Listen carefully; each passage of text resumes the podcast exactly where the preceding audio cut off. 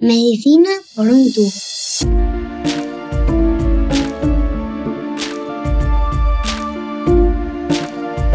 Bienvenidos a Medicina por un tubo, el podcast de Roche España en el que le ponemos voz a la salud.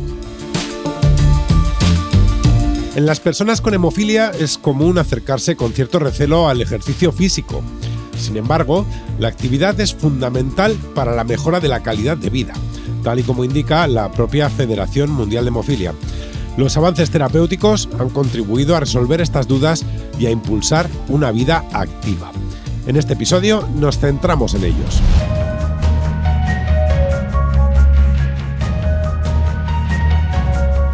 La salud articular es una de las mayores preocupaciones de las personas con hemofilia. Para conocer cuáles son los principales retos a los que se enfrentan y cómo superarlos, conversamos con el doctor Ángel Martín Fuentes, médico rehabilitador en el Hospital de Albacete. Y comenzamos preguntándole, ¿qué tiene que ver la hemofilia, la alteración de la coagulación de la sangre, con las articulaciones? La relación que tiene la especialidad de rehabilitación con, con la asistencia de las personas con hemofilia es fundamentalmente la afinidad que tiene esta enfermedad por, por los sangrados articulares. Eh, fundamentalmente eh, dentro de las articulaciones del cuerpo, eh, aquellas que tienen un tejido sinovial, que es un... una membrana que recubre el interior de alguna de las articulaciones principales del cuerpo, como son los tobillos, codos o rodillas, eh, presentan una serie de tejido circulatorio, capilares, que tienen una predisposición especial a, a, a ser afectados por, por ese eh, retardo en la coagulación, cuando hay un déficit de factor, y cualquier... Eh, percance eh, o traumatismo que pudiera suceder en pacientes con, con una hemofilia grave en la que tienen una ausencia completa de factor, eh, tienen muy fácilmente eh, la posibilidad de que se produzca ahí un sangrado. Eh, en el momento en el que esos sangrados eh, se, se inician o aparece en una articulación que nunca había tenido un episodio, eh, predispone esa cicatrización o esa mala cicatrización sinovial a la predisposición a un, a un siguiente sangrado. Y esto hace que entremos en un círculo vicioso de sangrados y de daño eh, articular, pues que en un proceso hemofílico no controlado o no bien controlado y tratado, pues se traduce en la temible artropatía hemofílica. Y como profesional, ¿cuál diría que es la consecuencia más limitante de la salud articular en pacientes con hemofilia? Continuando con, con la reflexión de la, de la pregunta anterior, sería la artropatía hemofílica la consecuencia más limitante de la salud articular en, en nuestros pacientes, en nuestras consultas. La artropatía hemofílica es la consecuencia de sangrados repetidos, fundamentalmente en las principales articulaciones eh, Que, que, que se afectan en esta enfermedad, rodillas, tobillos o codos habitualmente, y tiene que ver con el daño que, el, que estos sangrados repetidos generan en distintos tejidos intraarticulares, como puede ser el cartílago que recubre eh, los huesos que forman la articulación y el propio, y el propio hueso. Eh, la artropatía hemofílica o la consecuencia, eh, llegamos a, a la misma pues, por un mal control En, en hemartros repetidos, en sangrados intraarticulares repetidos, un mal control de la enfermedad y en muchas ocasiones un mal manejo de, de estos hemartros. Es fundamental que en nuestros pacientes, desde el primer sangrado articular, en una articulación virgen que sangra por primera vez, se haga lo más tratamiento más escrupuloso posible en lo que tiene que ver con los tiempos de reposo, con los tiempos de, de movilización, para que esa temible artropatía pues, se demore lo más posible o, o no aparezca nunca en un cuidado satisfactorio de nuestros pacientes. En la actualidad, ¿cómo se trata ese dolor en los pacientes con artropatía más o menos avanzada? Bueno, los tratamientos iniciales para el dolor de una artropatía eh, relacionada con, con la hemofilia en muchas ocasiones pueden no diferir de otros tratamientos para el dolor Eh, de pacientes que tengan patología articular por otros, por otros motivos. Eh, habitualmente eh, se suele ser bastante intervencionista en, en, en estos pacientes. Ya no solamente es un tema de tratamiento sintomático por medicaciones vía oral o vía tópica, sino que todo lo que tiene que ver con infiltraciones intraarticulares, tanto de eh, anestésicos y antiinflamatorios como de mm, ácido hialurónico, por ejemplo, o, o los factores plaquetarios para intentar, entre comillas, regenerar el cartílago, también están eh, muy presentes en el día a día del manejo del dolor articular de, de estos pacientes. Eh, a veces bloqueos eh, de, de terminaciones nerviosas periféricas relacionadas con la articulación, en algunos casos, como por ejemplo pueden ser eh, la articulación de la rodilla, también pueden estar, estar indicados. La verdad es que eh, el dolor vinculado a la artropatía pues es uno de los, eh, de los problemas más eh, habituales en, en la consulta y en la relación que tenemos con, con los pacientes con, con esta enfermedad. ¿Qué papel juega la rehabilitación en el abordaje de pacientes con hemofilia y dolor crónico? Bueno, la rehabilitación en el manejo de la persona con hemofilia eh, pienso que juega un papel fundamental eh, relacionada con la parte clínica de la, de la enfermedad relacionada con nuestra especialidad, como hemos hablado, que son las articulaciones, en el contexto del dolor o de la propia discapacidad que pueda generar una pérdida de, de, de movilidad relativa en alguna de las articulaciones principales, pero también forma parte importante y cada vez más eh, avanzando Eh, también como han avanzado los tratamientos sustitutivos cada vez más precoces, la profilaxis eh, prácticamente habitual en los nuevos diagnósticos de esta enfermedad, en lo que tiene que ver la prevención de, de los sangrados, la buena adecuación de la actividad física, el que tengamos eh, pacientes con hemofilia eh, vinculados a un ejercicio habitual, es decir, la rehabilitación ya no es solo la especialidad que trata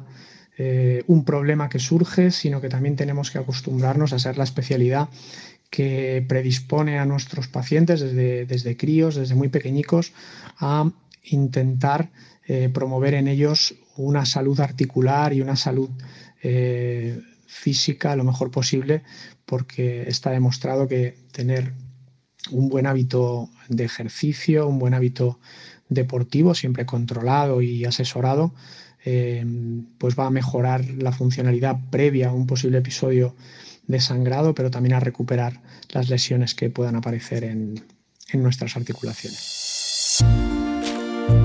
Escuchamos a los pacientes.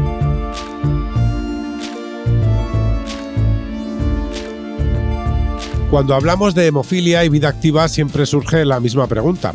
¿Ese tipo de vida incluye el deporte? La respuesta es sí. ¿Pero qué deportes? ¿En qué condiciones? Lo descubrimos escuchando, como siempre, a los principales protagonistas, los pacientes.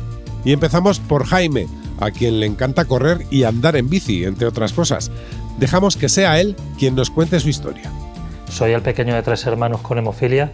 Mis padres antes del diagnóstico no sabían nada de la enfermedad.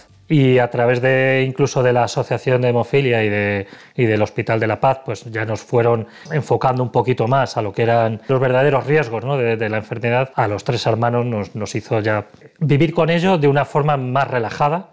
Yo actualmente hago dos, tres días mínimo de ejercicio al día, da igual que salga a correr o que salga con la bici. El motivo de elegir el running y la bici es porque son deportes que son suaves. Cuando sales a correr, el riesgo que vas pensando es a ver si no me lesiono, a ver si no tengo una rotura. Intentas ir suave y con la precaución necesaria para, para evitar riesgos. En una de las consultas que tuve en el Hospital de la Paz, pues al final hice la consulta. ¿Puedo hacer deporte? Y la respuesta es, es beneficioso. Tienes que saber o controlar cuáles son tus capacidades para evitar que el ejercicio sea un problema y lo incorporas poco a poco y a día de hoy pues yo creo que tengo una rutina bastante sana en el ejercicio físico que, que hago en el día a día. De la normalidad de la vida activa de Jaime dan testimonio quienes le rodean, como nos cuenta su propia esposa. El día a día de Jaime es prácticamente normal, él se levanta muy temprano para salir a entrenar, que es lo que, lo que más le gusta. Él cuando sale a entrenar se le nota mucho mejor físicamente porque se encuentra bien, además que lo nota en, en las piernas, sobre todo las rodillas, las articulaciones. y sobre todo mentalmente. Tanto con la hemofilia como con el resto de enfermedades crónicas, muchas veces los límites nos los ponemos nosotros y cuando ves que puedes, para mí eso es fundamental. Yo admiro profundamente la, la visión de, de, de la vida que tiene Jaime, porque no se pone límites. Yo animaría a las personas con hemofilia a hacer deporte, siempre, por supuesto, dentro de las posibilidades de cada uno. No hace falta hacer un, un deporte extremo, ni hacer, pero simplemente eh, la, para las personas que estén con una afectación más grave, Un, un pedalín, mientras estás viendo la tele, un, un pedalín, moverte, porque se nota muchísimo la mejoría. Jaime va más allá de salir a correr en solitario. También le gusta fijarse retos, como participar en pruebas como el Reto La Gota, organizado por la Asociación de Hemofilia de la Comunidad de Madrid. Como él mismo explica, se trata de algo más que una carrera. Esta carrera es un reto personal, pero además eh, ayuda a dar visibilidad a la hemofilia. Con estas actividades pues conseguimos que la gente pues, eh, sea consciente de que existe la hemofilia y de qué es. Y en este tipo de encuentros pues, nos animamos unos a otros para, para continuar haciendo deporte y, y continuar luchando con la enfermedad.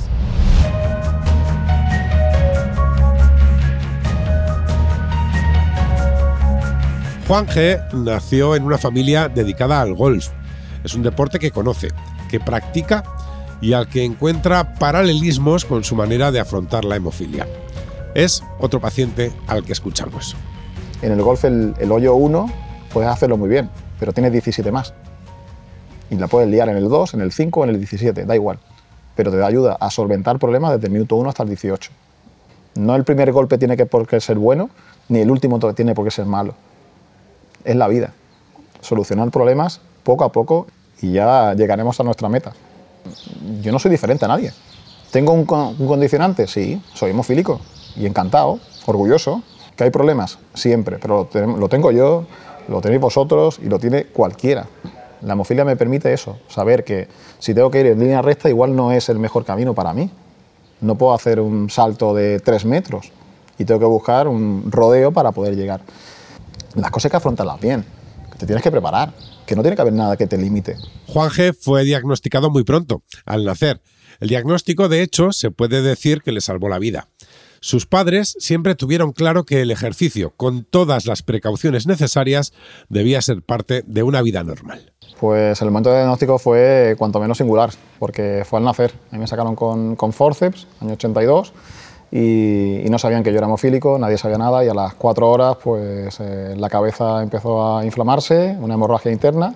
A las cinco o seis horas me dieron la extremunción, me pusieron Jesús, me, la matrona en este caso, y, y decidieron que, que no me muriese sin, sin que tuviese nombre. Y tirando un poco del hilo, un familiar de mi madre, un tío suyo, había muerto con hemofilia. Sus nietos, pues un nieto mayor era hemofílico y decidieron probar. Y ahí fue cuando descubrieron que pues era hemofílico y, y aquí estamos, cuarenta y un años después.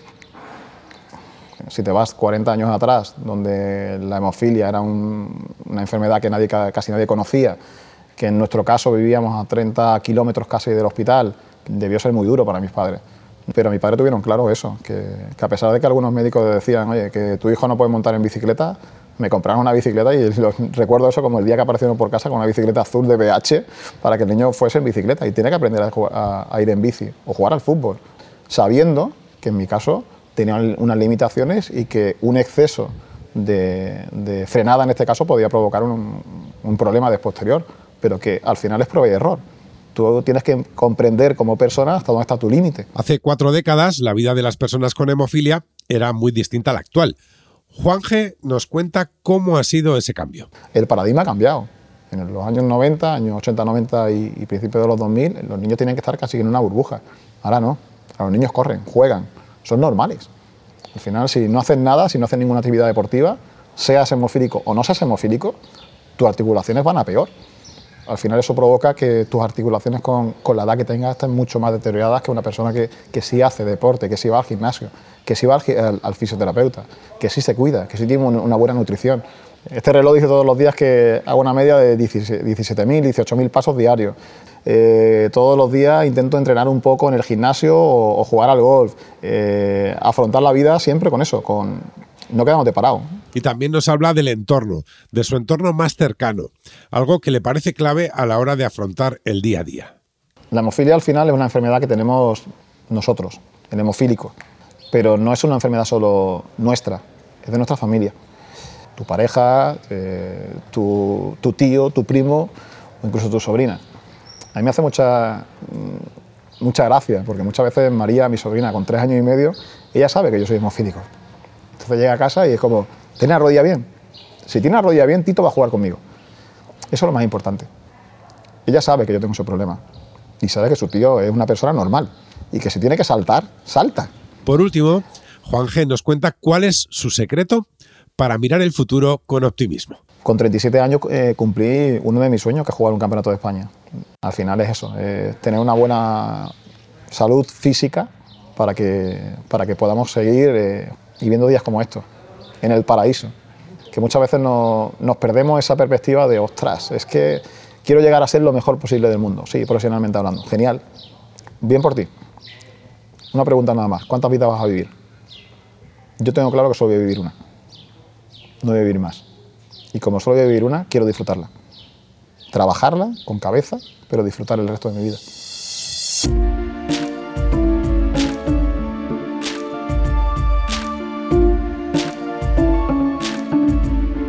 Como escuchábamos en voz de nuestros protagonistas, convivir con la hemofilia no implica vivir dentro de una burbuja. Los avances terapéuticos contribuyen a que las personas con esta patología mejoren su calidad de vida día a día. En este episodio de Medicina por un tubo les hemos dado voz a quienes desde su experiencia pueden aportar luz con su testimonio sobre vida activa a otras personas en una situación similar. En Medicina por un tubo creemos que la información de calidad también contribuye hoy a satisfacer las necesidades futuras de los pacientes. Si aún no lo has hecho, entra ya a tu aplicación de podcast favorita y suscríbete. Te esperamos.